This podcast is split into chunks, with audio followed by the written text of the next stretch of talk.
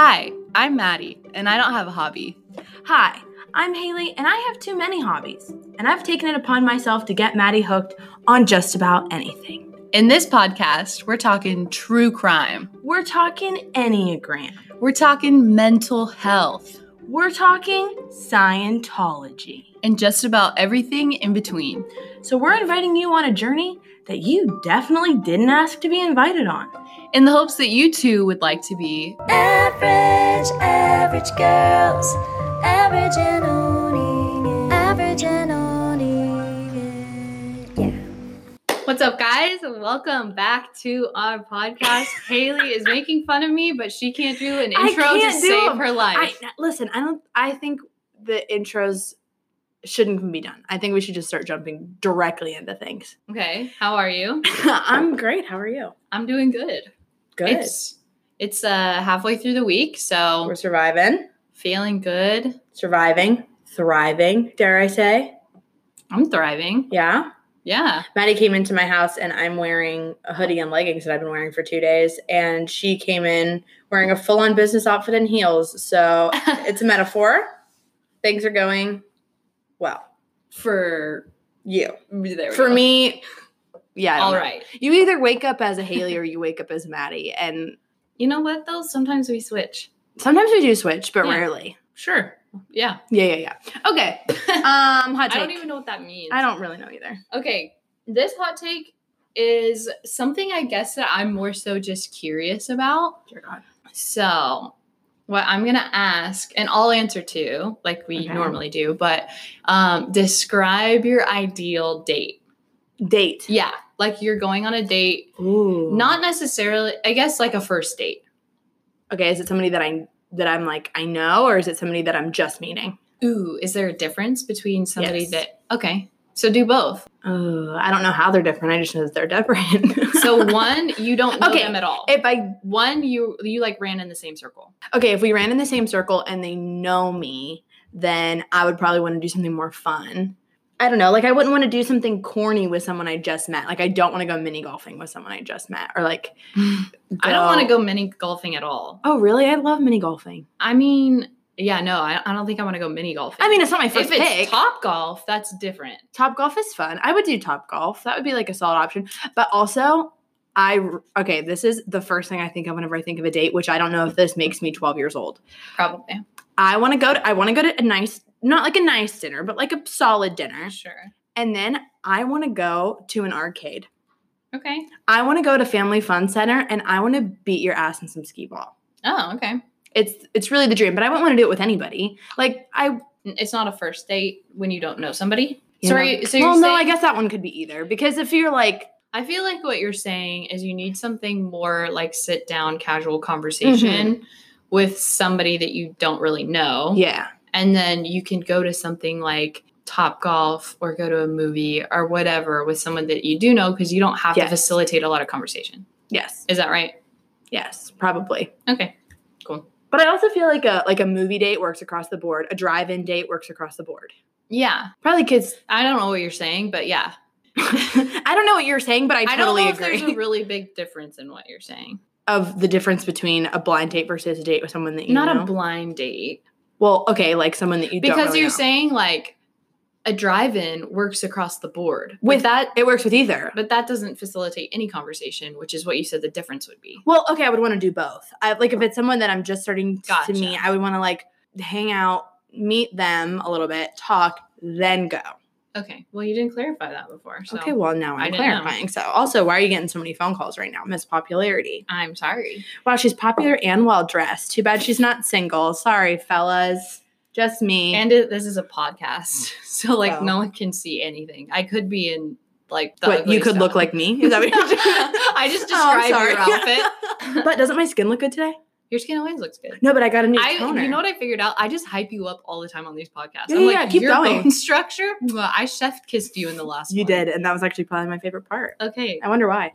Um, my ideal date. Not that you asked, but no, I was. we're getting there. Um, my ideal date is either like a beach day, good music. We're playing a little volleyball. We're throwing the ball. We're getting in the water. Okay, solid. Like I'm not just laying there Yeah, yeah, for yeah, no. five hours. Like I'm in the water. right. And but is it just you and him? Yeah, That's like, that- an ideal day. That's dope to me okay. because okay. it's like quality time, but we're not like entertaining each other. okay. And then we would like go home, shower, get ready, and then like grab dinner downtown. I like that. That's And a then- solid day. and That's a really solid like, day. Then you just crash at the house, get in cozy clothes, and you like pop in some cookies and watch a movie that you've been like waiting to see, or like that feels you like a good day. or you continue the show that you've already been watching. oh. Which like I'm obviously in a relationship, so like we just pick Yeah. up pick up where we left off on a show that we're like looking forward to, but Hmm. it doesn't really work to like pick up in the middle of a show if you are going on like a first date. You're like, so are we gonna watch our show that we definitely have Yeah, together? exactly. They're like, um, okay. I'm but yeah, that's ideal. Or I'm not really like a super fancy date person. Can you just can you give like a, a brief version of the expensive date that Corey took you on that you guys were very confused about? Or will he get Yeah. embarrassed about that? No, no, no. We'll Okay. go. No, he'll tell anybody. And it's, It's so so, funny. funny. For Valentine's Day, we decided to treat ourselves because we never go on fancy dates. That's just not really what we like. Like no. getting super dressed up and going out doesn't sound as fun as like hanging out at the house and Yeah. like, I don't know, whatever. So we're like, why not? Let's just do it. He's like, I got reservations at this restaurant in oh, poor Tampa Corey. it's overlooking the water. We already looked up the menu. We knew exactly what we were going to order. Um, and then we get there and it's gorgeous. And we're walking in, we're like, oh my gosh, like we never do this. It's crazy. Because you have to know Corey. Corey could survive off of just Not could, he does. He His, do- his main food okay. groups are um, cheeseburgers, uh um, uh, Taco Bell, uh-huh. the whole menu, um, and pizza.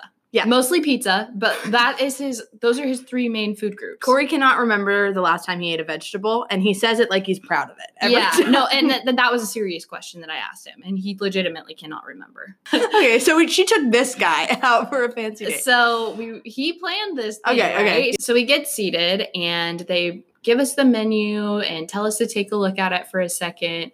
So we're looking at the menu, and I'm like, "Babe, where's the rest of this menu at?" And he looks at me and he was like, What do you mean? And he like tries to flip the page over and there's no second page. It's just one page of a menu. okay, and it's like decked out in hearts and stuff. I'm like, babe, I think this is a select menu for Valentine's Day only. And so I was like, do not look at the bottom of the page. Do not look at the price.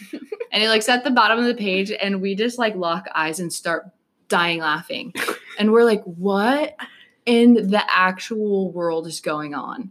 And then we're like, okay, do I go to the bathroom and then you go to the bathroom and we meet at the car? or do we ask this guy to split one meal? and it's our Valentine's Day course, but only she's eating something. because I can't afford it. we look down and it's $85 a person.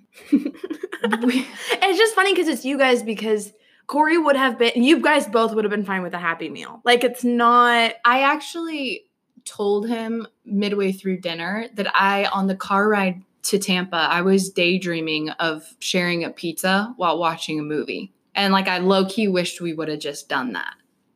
And he was like, Really? Oh I was trying to make But you guys just wanted to switch it up a little. I know. He's like, I was trying to make this special for you. Like, oh, so the waiter comes back and he was like, Hey, I just got a quick question. Like, is this $80 per couple or is this $85 per person? And he was like, Oh, that's per person.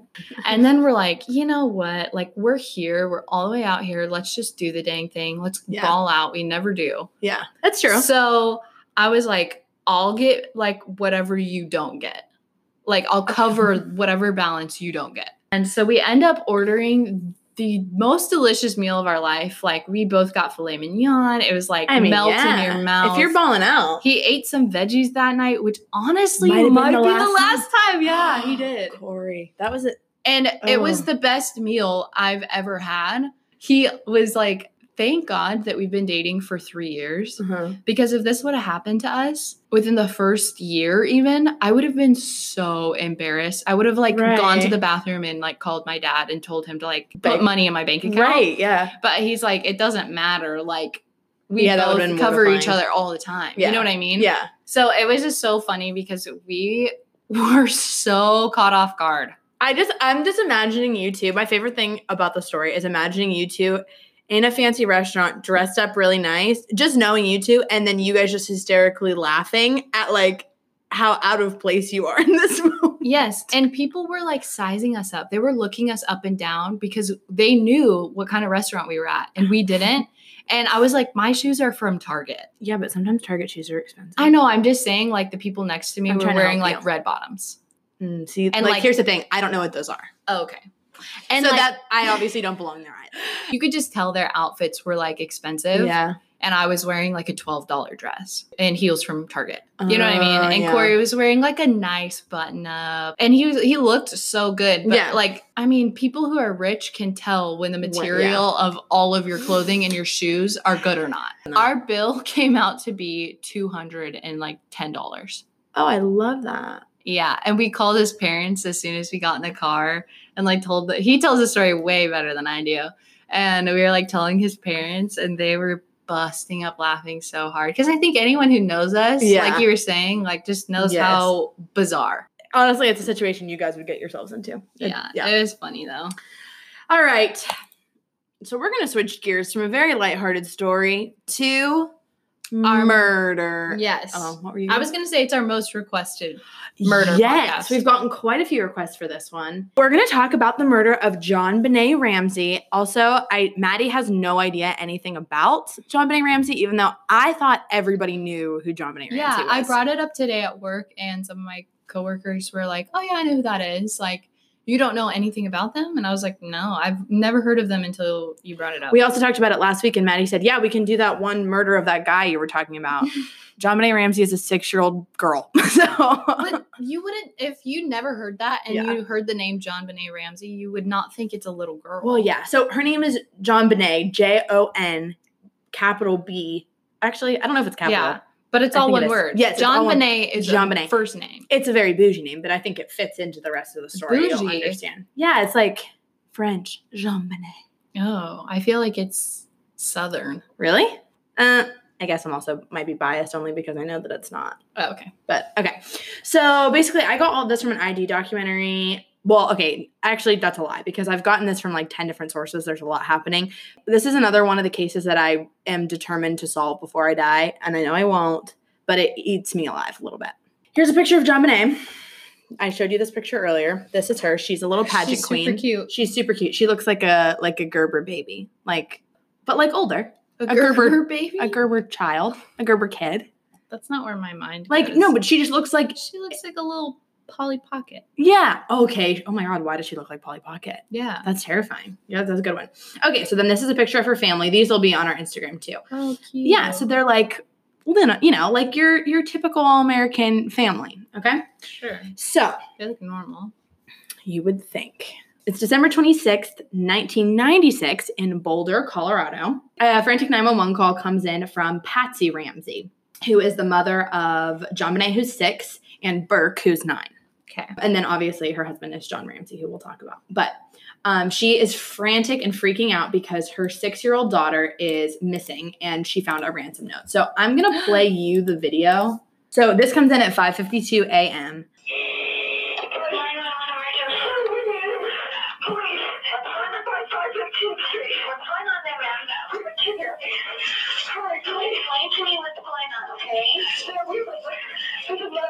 daughter's blood.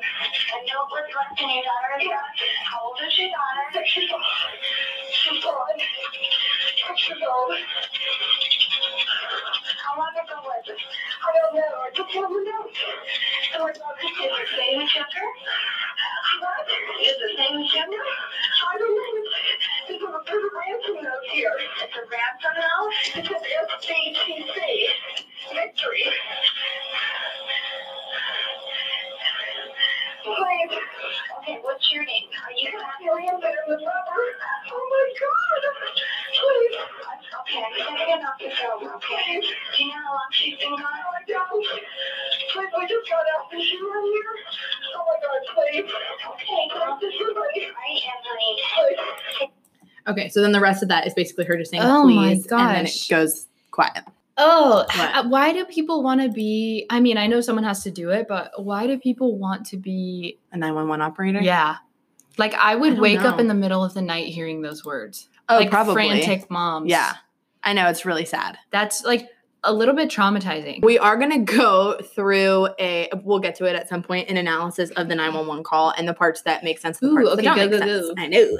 Okay, so the only clue that they have basically about this missing girl is the ransom note. So I don't have the whole full ransom note. I've read through it, but basically, the important what you need to know about it is they say we are a small foreign faction. We want $118,000. We're going to call from 8 to 10 a.m. and talk about how we want to get the money. We will behead your daughter if you tell the FBI. So there's a lot of random things, but again, we're going to get into the note in a second about why that's weird. It's also two and a half pages long and it's written on a notepad. What Right. is that like? Technically categorized as a ransom note, It is, but normally they're just not long. right? That's what I'm saying. Yeah, like, that's it's a like letter. to the point. Yeah, no. And you usually don't I necessarily identify yourself. And why would you tell someone you're a small foreign faction? Like what first of all, what is that? Second of all, what is that? You know? Okay. Basically, the police are immediately called. The, obviously, we heard the 911 call. The, the police are dispatched to the house. Now, here's the thing they're in Boulder, Colorado. This isn't a normal situation. This usually doesn't happen there. The police park out front in their marked cars just and just walk inside. So if there's somebody watching this house, quote unquote, that the kidnappers and who said they're going to behead your daughter, okay, you just screwed up everything. At least go in an undercover car, right. go out back, like Yeah, fi- you know, it doesn't make any sense. So um, and they basically say that this was just due to inexperience in big profile cases. They didn't know that it was going to be the JonBenét Ramsey case that ended up being like the one of the biggest unsolved murders ever. Yeah. So, um, basically, the police come in and with the family, they search the entire house. So, basically, we're going to get more into this too, but John and Patsy have money, money. They got lots of money. So, they have like a million dollar home. Um, John's a really successful businessman. And so, their house is massive. Mm. And it's really pretty. It's like one of those like Tudor houses, and it's like in Colorado. So, it's just like really pretty and it's Christmassy and like decked out. It just looks really nice. So they are searching through like every nook and cranny that they can find, but they're also using the family to like look through the house. Um, and they can't really find a crime scene, so to speak. So everybody's trying to look for anything that's out of place. So John and Patsy are known in the area as really good parents. They are kind of like the they're like local royalty. Like everybody knows who they are and knows them as good parents, good people. So the police sit down with the Ramseys after they can't find any evidence of anything besides the note sit them down, have them retrace their steps of the previous day, which was Christmas. So they said that they opened presents early that morning, and then around four o'clock, four thirty, they go to their family friend's house. It's the Whites. So the Whites' house is where they had Christmas dinner. It's like all their family friends go. They um, hang out, do that, then they go home at around nine thirty. On the drive home, Burke, the nine-year-old, um, is awake. He just goes right up to bed, and Jean Benet falls asleep in the car. So John carries her up to bed. Um, he puts her down in bed. He says that's the last time that he saw her. John and John Benet. Oh yeah, John Ramsey and Jean Benet. Yeah, I don't know. He says that nothing was out of the ordinary. Just put her down to bed. That was that. So Patsy wakes up at 5 a.m. She goes downstairs to make coffee. Now they have two staircases in their house.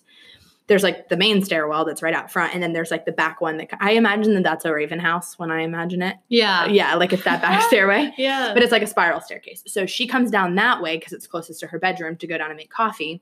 And she finds on the steps that lead to the kitchen that there's that hand scrawled note that's on that back staircase. weird. Yeah. Random. Well, yeah, really random.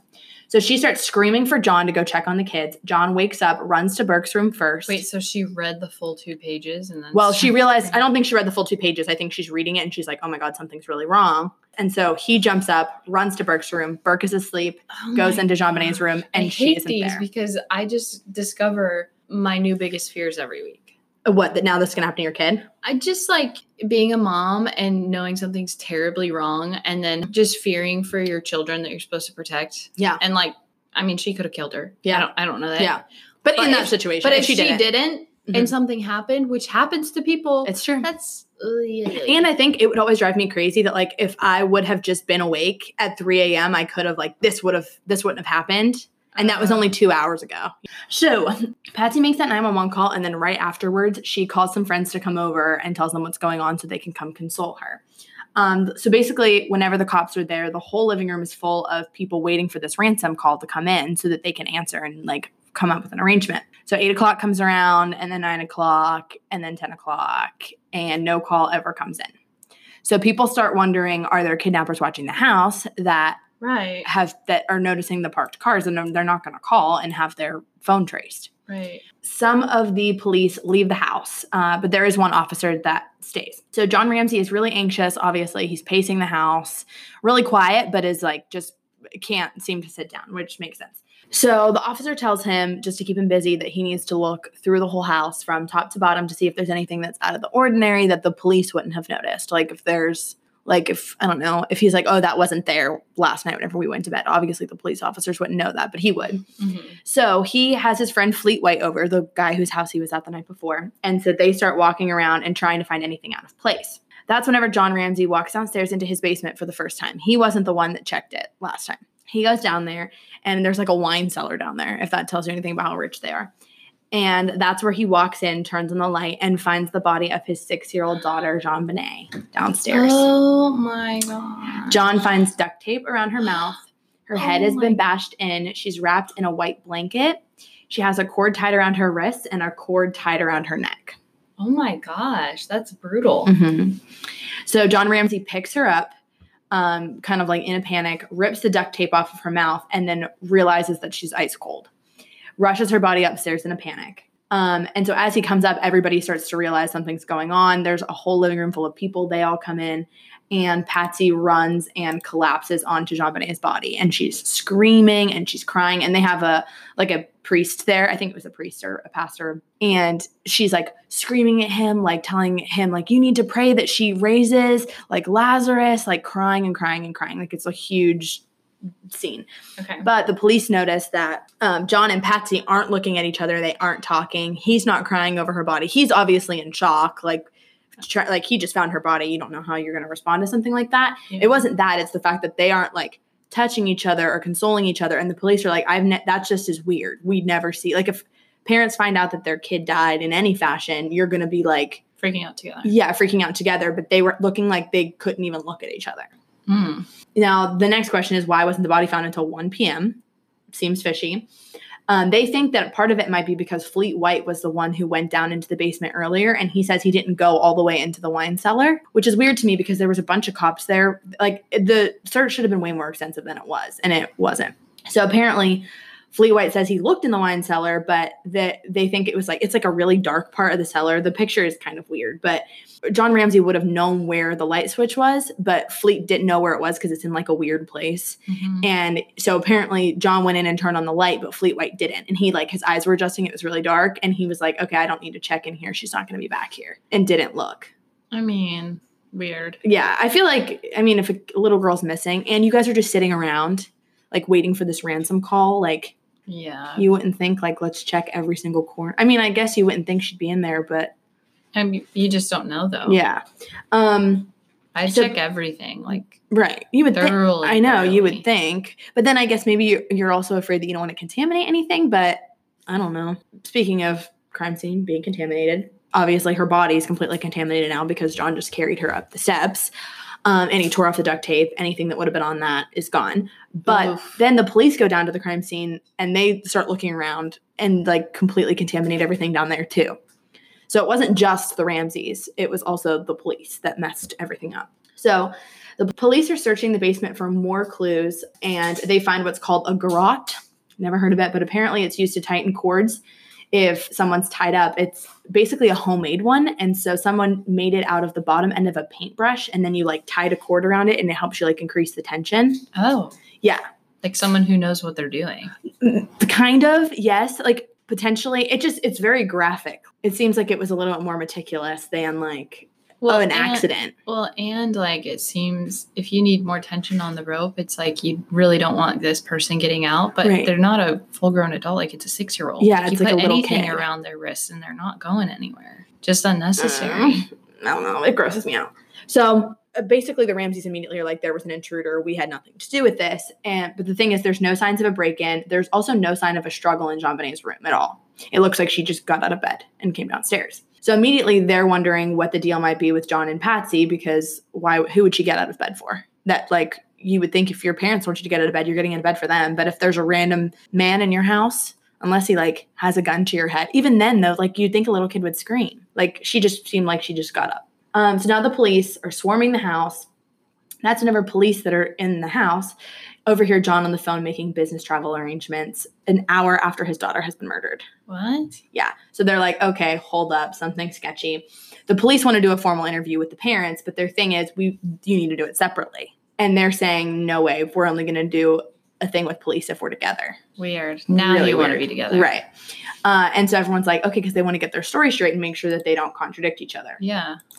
The cops reject that. They're like, no, we're not doing that. Good. They want to also have a child psychologist interview with the son, Burke, to see if he knows anything. Mm. uh, and they won't allow it originally they're like no we don't want him interviewed at all but then eventually he is interviewed i don't know how that happened no like nothing i could find even talked about that so i don't know the validity of them saying no because there is there's a video of him being interviewed by a child psychologist Oh. so it's bizarre basically the footage i watched it the woman asks him what do you think happened to your sister he said, I know what happened to my sister. She was killed. She said, How do you think that happened? And he said, I think that someone took her very quietly and took her down to the basement and he took a knife out and he whooped her with that, probably a hammer, and hit her with it. What? Yeah. Very interesting response from how old is he? He's nine. It's too detailed. Right. And it's like, even why would you know that? You know, like, yeah. I guess that there's only so much that you can sh- like shield a kid from in like a very high profile case, but at the same time, you shouldn't know how you're Very quietly took her downstairs Yeah. and whacked her with a what? like, did his parents tell him that? Or like, is that, I don't know. It's weird. Yeah. Um, but it isn't anything definitive. Then this is around the time, like days after, is when people start to hear about this whole case. And Bonet is immediately like a media superstar all over everything because she's like this beautiful little blonde baby girl. Like everybody wants to know what's going on with that. So there's also a ton of footage of her in beauty pageants um, because she's like a big beauty pageant star apparently. There's all these extravagant costumes and makeup, and people are saying that she looks like a baby dressed up as an adult. And so some people are like, those are not outfits that a six year old should be wearing. Isn't that like a common thing that pageant parents get like flack for? Yeah, You're over it's like risque. Yeah, you're Mhm. overexposing them to like an adult world of comparison right. and like show Right. Yeah. and, presentation. Kind of, yes. Well, JonBenét really loved it, apparently, but she started it whenever she was four. And people were really critical of Patsy because she was also a beauty queen. So people were like, oh, you're trying to live vicariously through her. Yeah. She was in Miss America and she was Miss West Virginia at one point. So it's kind of like, it seems a little suspect, you know, but not necessarily. I don't think, and I was looking at the outfits, uh, the outfits didn't seem that Yeah, I just know that that's a big reason why pageant moms get Mhm. crap is for Yeah. like adultifying their children. Mhm. And I think that is problematic in itself, but also I think it was ignorant for the time. They didn't know any better, and I get it. But I also think there's a lot of predators out there that like Ew. feed off Ew, of. ew, ew. Yeah, especially like a little girl looking like an adult. That's like a dream for a pedophile. you know what I mean? It just is. I know it's disgusting, but now that there's pictures of her everywhere, everyone's like, okay, there must have been somebody that was like completely fascinated by her and stalked them, and you know Mm. whatever, which does come into play later. Huh. So, uh, a judge and costume designer for JonBenét speaks in the documentary that I watched, and she said that JonBenét was basically four going on 18. She was very mature and like funny and like a really bubbly kid. She Aw. said that she was smart. She was a really fast so learner.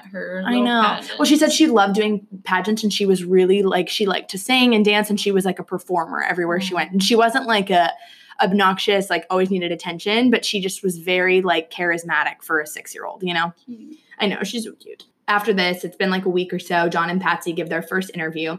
Patsy looks high as a kite. If you watch the interview, it's like insane how much Xanax they have this woman on. Which I listen, if my kid just got murdered, whether I if I did it or not, I'm gonna be high as a kite. There's no freaking way. I want to be like not What? even there. No. If you okay, you didn't kill your kid, someone else did. You probably need to be hyped up on so much medicine to be able to function like a person. You just saw Um, your your daughter's murdered body. I don't know if I don't know. I wouldn't hype myself up on anything, but Not, sure like, that would make me feel better. Yes, no, I think, and especially you're about to go on live TV and like make a statement, and like, I, but if I'm about to go on TV about my murdered child, I think the last thing I would do is take drugs. yeah, but she's probably like, I'm near panic attack on a regular day. She probably needs something to not freak out, Yeah, I guess. and you're a suspect. Well, I guess if she did it, she would need something to calm her down. Right, that's true. To seem like she probably would think it would make her seem less suspicious, I guess. Right. But also, if you didn't do it, or if you did do it, I would want to be in full control of my reaction, Mm-hmm. not high as a kite. I don't know. It could like two sides to the But coin. you also might feel out of control if you don't take it. So it's basically a catch 22. Yeah. Okay, so they apparently appear too controlled and the public doesn't buy it.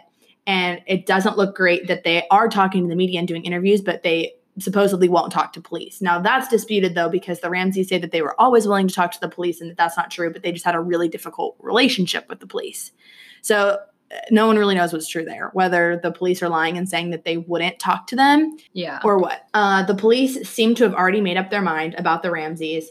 The police chief who's leading the investigation is quoted as saying to the other officers, If the DA would just let me arrest Patsy for anything, I know that getting her in a jail cell would break her and she would confess to everything, which is terrible detective work because you can't just come up with a conclusion and then just like hope that you find evidence to come up with a conclusion. Like you, you can't do that. yeah. So basically, no one is following the evidence. They're following John and Patsy. And so that ends up getting in the way of the investigation Yikes. completely, whether or not they did it, which I keep saying we're going to get to that, but we really are going to get to that. There's, there's a lot of information here. So, evidence from the autopsy. Ooh. Okay. Bonet was hit in the head with a heavy object, which caused brain swelling, but she was still alive at that point. Then she's strangled, which is her cause of death. And she's also very, very intensely strangled because they use that garrote on her neck. And so it's pulled super, super tight. Oh my god. I know, isn't it terrible? The thing is, a lot of people, whenever they end up pointing to Patsy for a lot of the murder, hmm I don't think Patsy would have known how to do that. To like make a garrote and like, I got, I mean, I wouldn't know how to do that. She worked in computers. Yeah. Girlfriend does not know. It just feels like a lot.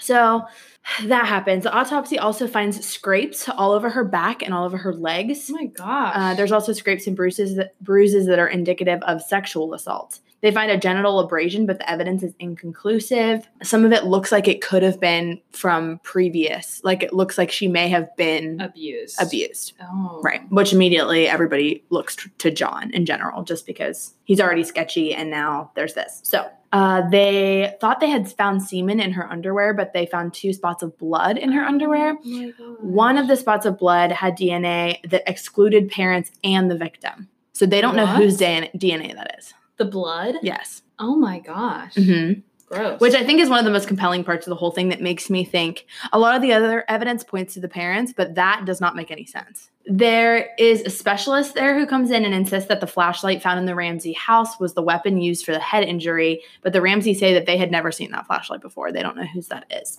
Whether or not that's true, no one knows. JonBenét, here's something really interesting. She has remnants of pineapple in her stomach that was undigested, so she must have eaten it just before she died.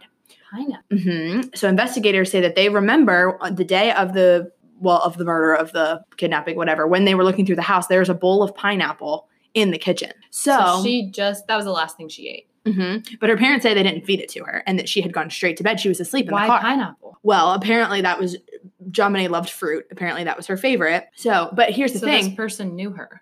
Well, okay, it had to have because she liked her fruit with milk, like mixed in with milk. And so it was like pineapple in a bowl of milk. The- so then people are wondering was she did she wake up in the middle of the night and go down and make herself a bowl of fruit with milk? But Would she's you six. have done that at six years old? Maybe. I might have too. I was fearless when I was Right. So people old. are wondering if that is it or if her parents had something to do with it and she, you know, Yeah. they would have given that to her. And but they'd also just left a Christmas party. So it's like you're probably full and you have full you're full of Christmas cookies. Like you're real like I don't know. And they got home past her bedtime. I don't know. It just feels like a weird thing for her parents to just give her. So then people are wondering was she lured downstairs of like come down we're going to have some pineapple. And but pineapple and milk it had to be someone that knew her. it Has to. That's the most random Right. food. Or there are fingerprints that are found on the bowl. The fingerprints belong to Patsy and to Burke. Oh. hmm So it's not like it was wiped clean of fingerprints. There's fingerprints on it. It just happens to belong to Patsy and Burke. But the thing is, they also live there. So it's not crazy to find fingerprints. And it was still around whenever investigators were there, even in the morning, if they like walked by and put their hand on the bowl or something. Yeah, there's a lot of variables to everything. Right. She also is wrapped in a blanket. The perpetrator, that basically is a sign that the perpetrator is probably intimate about the person. So it's either a family member or someone who's obsessed with her. Yeah. Because if you're going to kill someone and then put a blanket over them so that you don't have to see it or as like some sort of sign that you care or that you want to. weird that that's translated. Yeah. through random little things like that. Yeah. Oh, Super weird. So they also found two small injuries that are similar in size on her back that are like equal distance apart. They match a stun gun electrode. What the heck? I know, right? This poor six-year-old baby. I know, she's so cute. Um, so people are wondering, could an intruder have come in, used the stun gun to bring her downstairs, tried to calm her down with pineapple, you know, okay, here's one of your favorite things to get her more, and that's why her room's undisturbed. I don't I don't know. know. So now we have to talk about the ransom note. okay. So the ransom note is found on the back stairway. And again, it's on the back stairway. If you're just a random person who doesn't know this family, you would put it on the front stairs. Yeah, you don't because it seems like they know that the parents are going to come down that way. Mhm. Or it was the Ramseys acting on autopilot whenever they staged it Right. and just put it there. People Now- are so dumb. I know. Also, the ransom note was written from a notepad in the Ramsey house So they got there and like took time to to write a two and a half page long ransom No note. And the pen was used from the house too. I mean, these people aren't even trying to cover. Then it also asked for a strange amount of money, $118,000. A, it's considered a small amount for a ransom note, considering these people are multimillionaires. And specific. Very specific. It turns out John had just received a $118,000 bonus that year from work. Who would know that? Patsy. Oh. Or, or someone who has a link to the Ramseys, someone that worked with him, a powerful businessman type of guy. They're friends that they went over Right. to the house the night before. Um, and also, they think that the note was written after the homicide and was staged by the kidnappers or killers, whoever it was, to throw people off. A handwriting expert um, basically went in and said that there's over 200 similarities in the note to Patsy's handwriting. Whoa. But she says that she scored a 4.5 out of 5 on a handwriting analysis that says it's definitely not her. If you look at them side by side, I'll put them on our Instagram. They look kind of But similar. also, if you know that you're getting tested to see if your handwriting similar to a ransom note, aren't you going to change your handwriting? Well, that's what they said. And they said that it looked like the first page of it was very slow and calculated, like someone was trying to change their handwriting, and it got like looser and looser as it okay. went on. So there's like eh, there's more and couldn't they just concentrated. compare it to a different handwritten note that would more than likely be at the house somewhere? I don't know, maybe. I don't know if they did. They probably did. I'm assuming. Put me on the case. I'm assuming as a handwriting expert, you probably do have to do that if that's like your whole job. Yeah, I think that's true. So, um, so then there's theories of why would they kill her? Like that doesn't make any sense. They have this idyllic life. What would make you think that they would try to kill their six year old kid?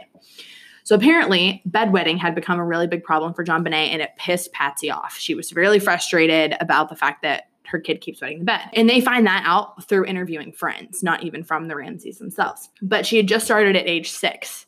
So it wasn't like a, obviously a potty training issue because she's six years old, which and is just like get over it. well, yeah, like that your kid is. That, yeah, that's the one thing that pisses you off the most. Right. Like, well, also, it could be a sign of sexual abuse if your kid starts bedwetting yes. randomly. Okay. Or it could be a signal of depression or anxiety in kids too, but most often it's sexual abuse. Oh, they think that it's possible that Bonet had been sexually abused that night, but they don't know if it was chronic or if it was going on longer. But the pediatrician of JonBenét says that she never saw any evidence of that. But Hmm. granted, she, I mean, I don't think your, her pediatrician isn't doing a full exam like that if you don't have any, if And you don't have any suspicion. And it depends on how often you're going to the doctor too. Right. Like So the question is, what if Patsy snapped? This is their whole theory, but I'll go into why I don't agree with it. They think JonBenét wet the bed. She goes into Patsy's room to tell her. Patsy becomes upset, strikes her, hits her in the head too hard, and fractures her skull. mhm. Then she panics. She covers up the accident by coming up with a plan. She stages her body in the basement to mislead, mislead police. She fashions the garrote, and then here's the thing: she fakes the sexual abuse. That doesn't make any sense. Yeah. And, the- she makes this whole blood on the underwear. yeah, like it doesn't make any sense. That part doesn't, yeah. And I just, yeah, I don't think that I'm buying that at all. Or there's the intruder. The person comes in with the intention of kidnapping JonBenét. Maybe they were obsessed with her from pageants, or they stalked the family, or, and the family has a ton of connections. So somehow there could have been somebody lures her downstairs with pineapple, or he uses the stun gun or whatever, kills her in a rage. Maybe she's not cooperating or she's starting to wake up or something like that, leaves the body in the wine cellar, flees out the front door. You don't think it's the dad at all? Well, they think that the dad would have probably known about what was happening with JonBenét, like while the mom is staging it, that he would have been in on it. Okay. The other suspect that most people talk about is Burke, the nine year old. Okay. I was wondering. So Burke and JonBenét apparently had like kind of a just like a they were like little kids. They fought a lot, and Burke apparently was kind of like he just didn't get as much attention as JonBenét, and he had like some behavioral issues, and apparently he would like pick on her a lot and would like was kind He's of aggressive with her. because his parents were probably obsessed with her. Right. So people and are saying, pageants like take a long time, Right. effort, money. Like yeah. you're dolling her up every day. Yeah, and he doesn't gets get any of what? that, yeah. But and then so the parents also act kind of strange. They throw everyone under the bus during the investigation of like, oh, it could be all of these friends that we have, and they're like giving anyone away. But who would you do that for? You wouldn't just give off any single per. If I'm like, oh yeah, no, my kid's dead. Maddie might have done it, but Emerson might have done it, but Ed, the guy down the street could have done it. Like just throwing all these random people out there if you're not trying to protect someone else, either Seems yourselves or Burke. do that. They think that the flashlight, like he got pissed at her. They were in a fight, like a little kid fight, and he smacked her over the head with something too heavy, and the parents tried to cover it up. Hmm. But then again, you still have that DNA that's in her underwear, and you still have, I mean, you still have a lot of other factors, but you also have the fact that she was still sexually abused. And so, was it by them? You know, if it wasn't by an intruder that night, then it had to have been from someone over a period of time. Mhm. I don't necessarily buy the Burke theory. A lot of people do. I don't. I don't know what I think. I'll get to my theory at the end because I kind of have a Okay. calculated theory. Okay, then there's another guy at one point, John Mark Karr. I don't know why I don't have the year in here that this happened. I want to say it was like 2000 something. Uh, an American man who's living in Thailand confesses to the murder of JonBenét Ramsey. There are videos of him saying, I love JonBenét. She died accidentally. He was a teacher in Thailand. So after that, he gets extradited back to America. He says that he loved her, but then they tested his DNA and they realized that he didn't, his timeline didn't match that he was even in Colorado. And people are like, BS. So he lies. Why He's he? basically delusional. He's just crazy. And he's obsessed with a six year old Uh, girl. yeah, I'll post a picture of him too because he has crazy eyes. He's absolutely nuts. Four months after the murder, John and Patsy agree to talk to police separately. Their goal, and they say this now, full confidence, is to get Patsy to crack. The discrepancy that the police find is that Patsy says, this part gives me chills for some reason. Patsy says that she'd gotten home that night before, taken off her outfit from the Christmas party, and then left it in the bathroom. The next morning, she'd gotten up and put that same outfit back on. It was velvet pants and a Christmas sweater. what? First thing in the morning. At 5 a.m., you put on velvet pants. and a Christmas sweater to go down and make coffee at 5 a.m. Well, you know, 5 Why would whatever. she say that? Well, because whenever police got there, she was wearing it. Oh. Right. So then people were saying, what if she just never took them off from the night she before? never took those off. Because something happened and she was spending all night freaking Trying out, to cover, cover it up. And so she wrote a very long letter She was busy writing a letter. and, And killing her kid. at- what what was it? Five something. 552, I think, is what Yeah. it was. Yeah, she never took them things off. I, I, ugh, I don't know why that creeps me out so much. Then it comes to the ransom note, which is their most damning piece of evidence. They confront her with what they have about the notepad being from inside the house. They also confront John with this, and they both say, well, then maybe a woman wrote it then, which feels very rehearsed. The fact that they both said that. Like in those Weird. words. Mhm. But Patsy doesn't crack. She says, if you think you have DNA, go retest. No way, impossible. I don't give a flying flip how scientific it is. Go back to the damn drawing board. So she gets really combative and shuts down. And people are like, oh, but she was so defensive. But like, I'd be defensive at that point too, as an innocent person. Like, if people I know that they're not looking for a killer because they're just looking at me and I know I didn't do it, I'm gonna be like, no, you're you're just wrong. I'm gonna be pissed at that point. Yeah. So I don't think there's anything wrong with that. The police find them really evasive and deceptive, but they did well. They didn't have anything to pin them on. Like they Hmm. didn't have anything definitive. They didn't crack. Yes. So then they try their next interrogation move, which is, hey, here's theory. What if it was an accident? What if you didn't mean to do anything and this whole thing can just be manslaughter? You did it by accident and then you panicked and you tried to stage it. Like that happens. And they're like, no, that didn't happen either. Like we didn't do that. Hmm. John then suggests that the White family, who they went to spend Christmas with, might have had something to do with it. He says that Priscilla White, who's Fleet, his husband, or her husband Fleet Fleet's was wife. his yes, Fleet's wife, um, is really jealous of Patsy. And he says that it's weird that Fleet White was the one who should have found JonBenét. The circle of friends were asked to remain silent about the Ramseys, per the Ramseys' request. They told their friends, do not talk to reporters or to the police, which their friends are now like, why did you tell us that we can't talk? Like, unless you have something to hide. There's a battle for press conferences. There's a Ramsey's giving out $100,000 re- a reward for information that's separate from the police, while the police are doing press conferences saying that they're still under suspicion. The police and the DA can't agree on stuff. Basically, there's a detective who ends up quitting because he's pissed that the DA won't charge them, and the DA is saying, we don't have enough evidence to charge them. Like, the, we wouldn't get anything out of that. So, a crime scene investigator is hired by the DA. His name's Lou Smit, and he ends up resigning from the case and insists that the Ramseys are innocent. He says that he left Wow. because he was seeing injustice and he wasn't willing to go along with evidence that he didn't find and to just to get a conviction. Wow. He found an open and broken window that was in the basement where she was found. Now, John Ramsey says that he had locked himself out a couple months before and had never gotten around to fixing the window and that he had broken it. And there's cobwebs that were on the window and there's no footprints outside, but there is a suitcase that's propped underneath the like as if someone used it as a stepping Yeah. thing. Take it out. Yeah, but uh, they said that they didn't put that suitcase there. They don't know. It was like must have been in the basement somewhere, but it wasn't there. Like it was weird. But so they also could say any. like- right. There's also a scuff mark that's on the wall and leaves from outside that were in that area. So it's just another weird thing that could people could say that that was where the intruder came in. Mm-hmm. Um, but the layout of the house is also very bizarre. So someone had to be familiar or had scoped out the house because it looks like it is one of those houses just has a ton of nooks and crannies and stuff. Like it's just kind of a weird layout. There's no way. Then I kind of went down a rabbit hole. And this is where I'm going to lose some people. So I'm going to go quick. AKA me. Well, I started listening to a lot of psychic readings on what people What? think happened. Okay, but listen, it actually So makes a lot of sense. Okay. And there's a lot of people that say similar things. Okay, just go for it. I So guess. basically, in the one that I was listening to that seemed the most credible, the way she was explaining is she's seeing things through JonBenét's eyes. And like JonBenét showing her bits and pieces of things Oh, from her perspective. this. I know, I know, I know, but just just hear me out. Just hear me out. Okay. JonBenét doesn't consider her mother or her brother to be a threat, but she gets the perspective that she has a lot of compassion for her brother because they're going through something similar. And so it's kind of pointing towards like there might be some sort of sexual abuse thing going on, which I think makes sense because he has they have a very powerful family with a lot of connections. They both, I mean, she had signs of sexual trauma that possibly was chronic. She has Did the he? bedwetting issue. Well, people are looking at him now. There's an interview. I think he talked to Dr. Phil and I watched it, but people were saying he seems really suspicious and very weird, like something's wrong with him. But I think it's mostly from trauma. Like just looking at his mannerisms, it doesn't look like But did he I have any sign of se- sexual assault? well, no one knows. They they can't just do that, and they can't release that information if he doesn't come forward with it, and he never has. They never like examined him as a child or well, they might have, but they I mean, they never reported it. I don't know if they can without parent consent, or if a kid says like this happened to me. I don't think you can force a kid to do that, I guess.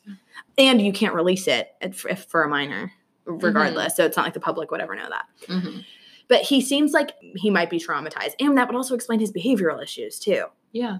So kind of makes sense. Also, John Ramsey is just sketchy. Like he's just he's a very like cold. I never want to blame the parents. I would always rather go with the intruder I option. mean, but, but he was making business plans Right. an hour after he found Right. his dead daughter. Right. So I don't know, sketchy. So apparently, when asked who killed her in this psychic reading, she shows images of the family at a Christmas party, but she isn't showing a murderer. She's showing a business arrangement. There's five men at the party, which there were five men at the party. They're shaking hands, and there's a business deal being done, but it's not like it just seems sketch. Um, she doesn't give off the impression that she's scared, but she uh, she also gives off the impression that her mom was ignoring the problem and that she was naive to what was going on. There was some sort of back deal, something that people knew about her mom was ignoring the problem. of her being sexually abused. Probably is what I'm inferring. Oh, not that. the business deal. well, the business deal possibly having something to do with the sexual abuse. Gotcha. Then they talk about how they're like channeling Patsy as well. Patsy feels as though she let her daughter down, that she didn't know that this was going to happen ahead of time, that nobody knew this, nobody planned on a murder that night. Okay. She blames John, but she says that he didn't do it. But his acquaintances had something to do with it. And his business deals was Oh. his business deals were shadier than she knew. And she had a gut feeling and she didn't listen to it and it led to this. Also, they're saying that Burke was abused as much as JonBenét was. Now, there's more talk about a photographer, which ended up actually, it does check out because there was a photographer named Randy Simons who um, was known to have an alcohol problem. He was known to be a little bit off and he would come and photograph the pageants, but he was known to be a little bit weird. And they found in his house, JonBenét's pictures were up on his wall in his house. Oh, were Uh, any other people's? I think so, but Okay. I mean, so that part could be kind of normal, but also those pictures are up in your house. Very weird. Yeah. Um, all of the beauty pageant mothers that we spoke with, this is from an article that I read, that we spoke with said exactly the same thing to us that since the murder, Randy had been calling them up in the middle of the night after midnight, hysterically screaming and crying, saying, I did not kill JonBenét. I did not kill JonBenét. They had never seen him behave this way before. They just sort they just sort of began telling us the same story, which we found very curious. But DNA did roll him out. Hmm. But I think that there's something weird going on with that too.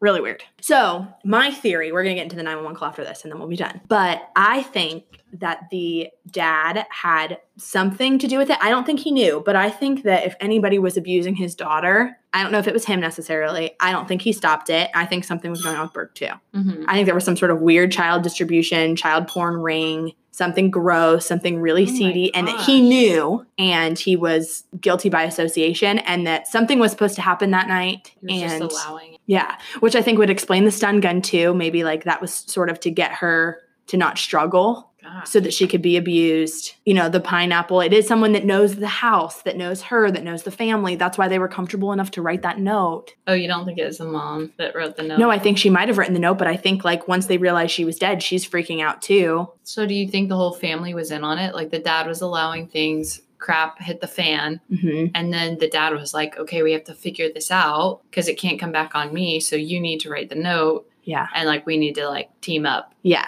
And I think it was like And panic. she didn't know all of Yep. the details, so they didn't want to meet separately. Like uh-huh.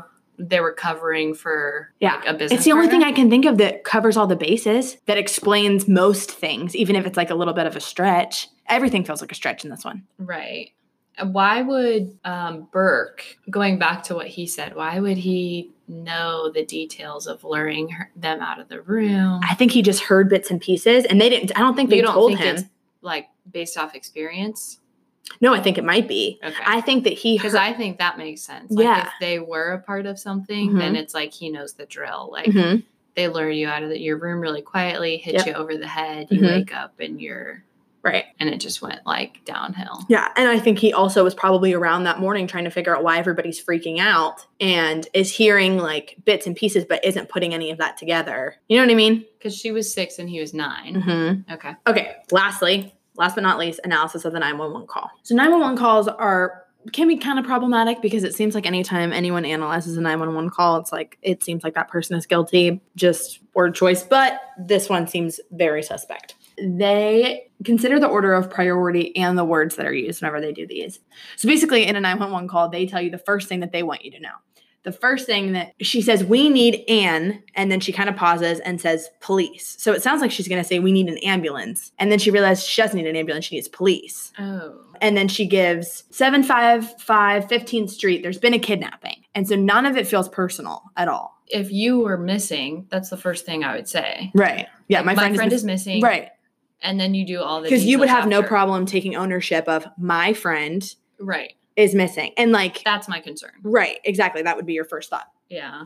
That's true. I never thought about order of what is it called? Order of priority. Mm-hmm. Hmm. um, before it connects too before the call connects there's like a pause where the recording starts and then it's like it's like the recording starts the phone call starts so you can hear the other end of her line before the operator says like 911 what's your emergency and it's completely silent then the second that she says hey it's 911 what's your emergency screaming Right. so it goes silent to screaming like it was practiced like okay now it's my time to put on the performance Yeah. weird. Then another thing is that she's not specific at all. She doesn't say her daughter's name in the entire 911 call. Hmm. And she also says the word we the entire time, which they say is important because she's not taking any personal responsibility and it's considered psychological distancing from what happened. Like we did this. Like if you say I found I came downstairs and found the ransom note, then people are just looking at you and not anyone else. And if you knew you did something wrong, you don't want to be alone in that. She also says there's a note left and our daughter is gone, which is another issue of priority. She doesn't say our daughter is gone and there's a note missing. Hmm. Yeah. Which doesn't that sound different when you say it like that? I mean, I feel like I would not say there's a note left and our daughter is gone. That sounds weird. I'm just thinking about my mom Mm-hmm. and like what she would say. Oh God, your mom would be. I'm afraid too, though, that my mom would just sound like she did it, even though she would never. Like You're she right. would go so dramatic and like hysterical. hysterical Yeah. that they would be like, "This woman." She had to have because why is she on the floor? yeah, exactly. Yeah, she would never be like, "There's a note. There's a note in my daughter." Like she would be like, mm, "Somebody get my daughter." Yeah, that just was. I feel like any parent. I don't know. It just sounds weird. Yeah, so then she also uses the word "gone" and not missing. Like our daughter is gone, it, which feels like a weird word to use. it does. And I don't know. Again, it can be kind of subjective because maybe you would say that. And then she also says "what" a lot during where she'll she'll say a very clear sentence, and Patsy's like "what, what," and it seems like it's like a stall tactic, is what they think, and Mhm. she's trying to figure out how to get her sentence together before she has to keep. It going. also sounds super jumbled in the background. hmm Yeah, because there's people around. And so it's and people have been trying to get the right quality and try to figure out what people are saying. And there's a lot of theories on stuff that they say in the background as Oh. well. Um, she also says, I'm the mother, not I'm her mother, which is weird. There's uh, the inaudible background noises. And at one point, there's a stroke of silence towards the end. They hear Yes. three separate voices. And a lot of it's, you can kind of hear her saying, like, Jesus, help me, please help me, please help me. But then uh, some people say that right before she hangs up, and I can't hear this, but I, obviously I don't have the very intense police version.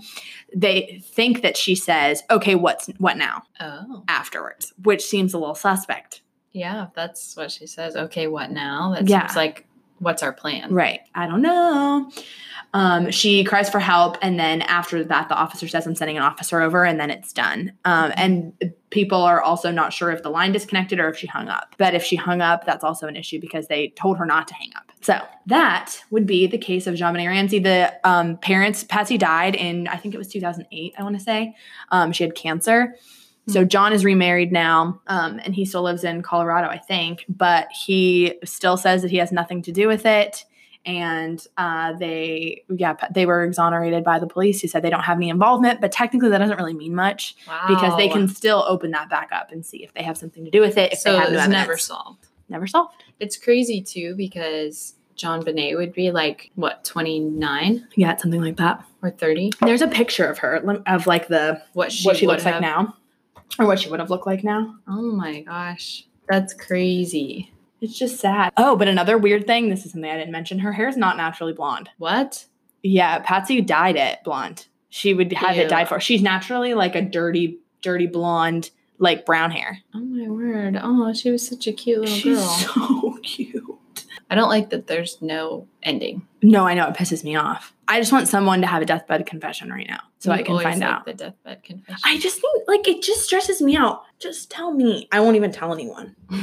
just tell me if you killed anyone. you would tell someone. You're right. I would tell everyone. I know. I This know. Poor baby. If I had to solve any murder, I would pick either this one or Laci Peterson. Oh yeah, I, I do want to know that one. Which one would you rather know?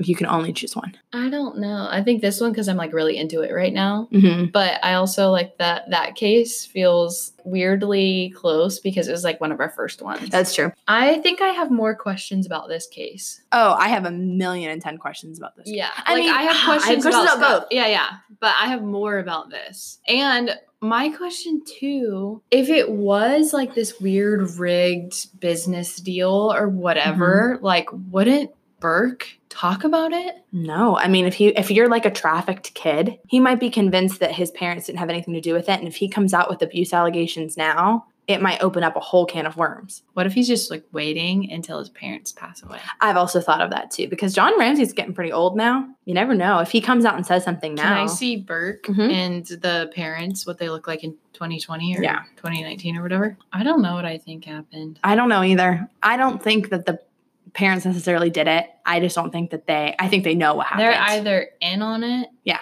or but I just don't buy into the thing that Patsy snapped either though. but I think the mom Loki could have done it.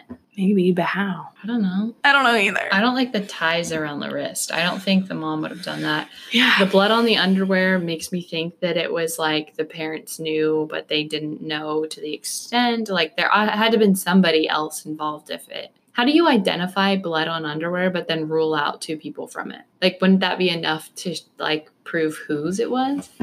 No, I don't know, guess I've- not. So many questions. This makes me feel like if I was there, I could have like helped solve it somehow. Oh yeah. In every case, I'm like, if only I had been there, I would have figured this But out. again, it's kind of like the 911 responder Mhm. job. Like I would just be too scared to be on a crime Oh. scene. Oh, really? I think it, I would find it super interesting in the moment, but I would have nightmares for sure. I have nightmares from our conversations Sorry. Well, I yeah, I would think that you would probably like. I'm because you see too Yeah. much. You know, like you have to be there. You're all up in the details.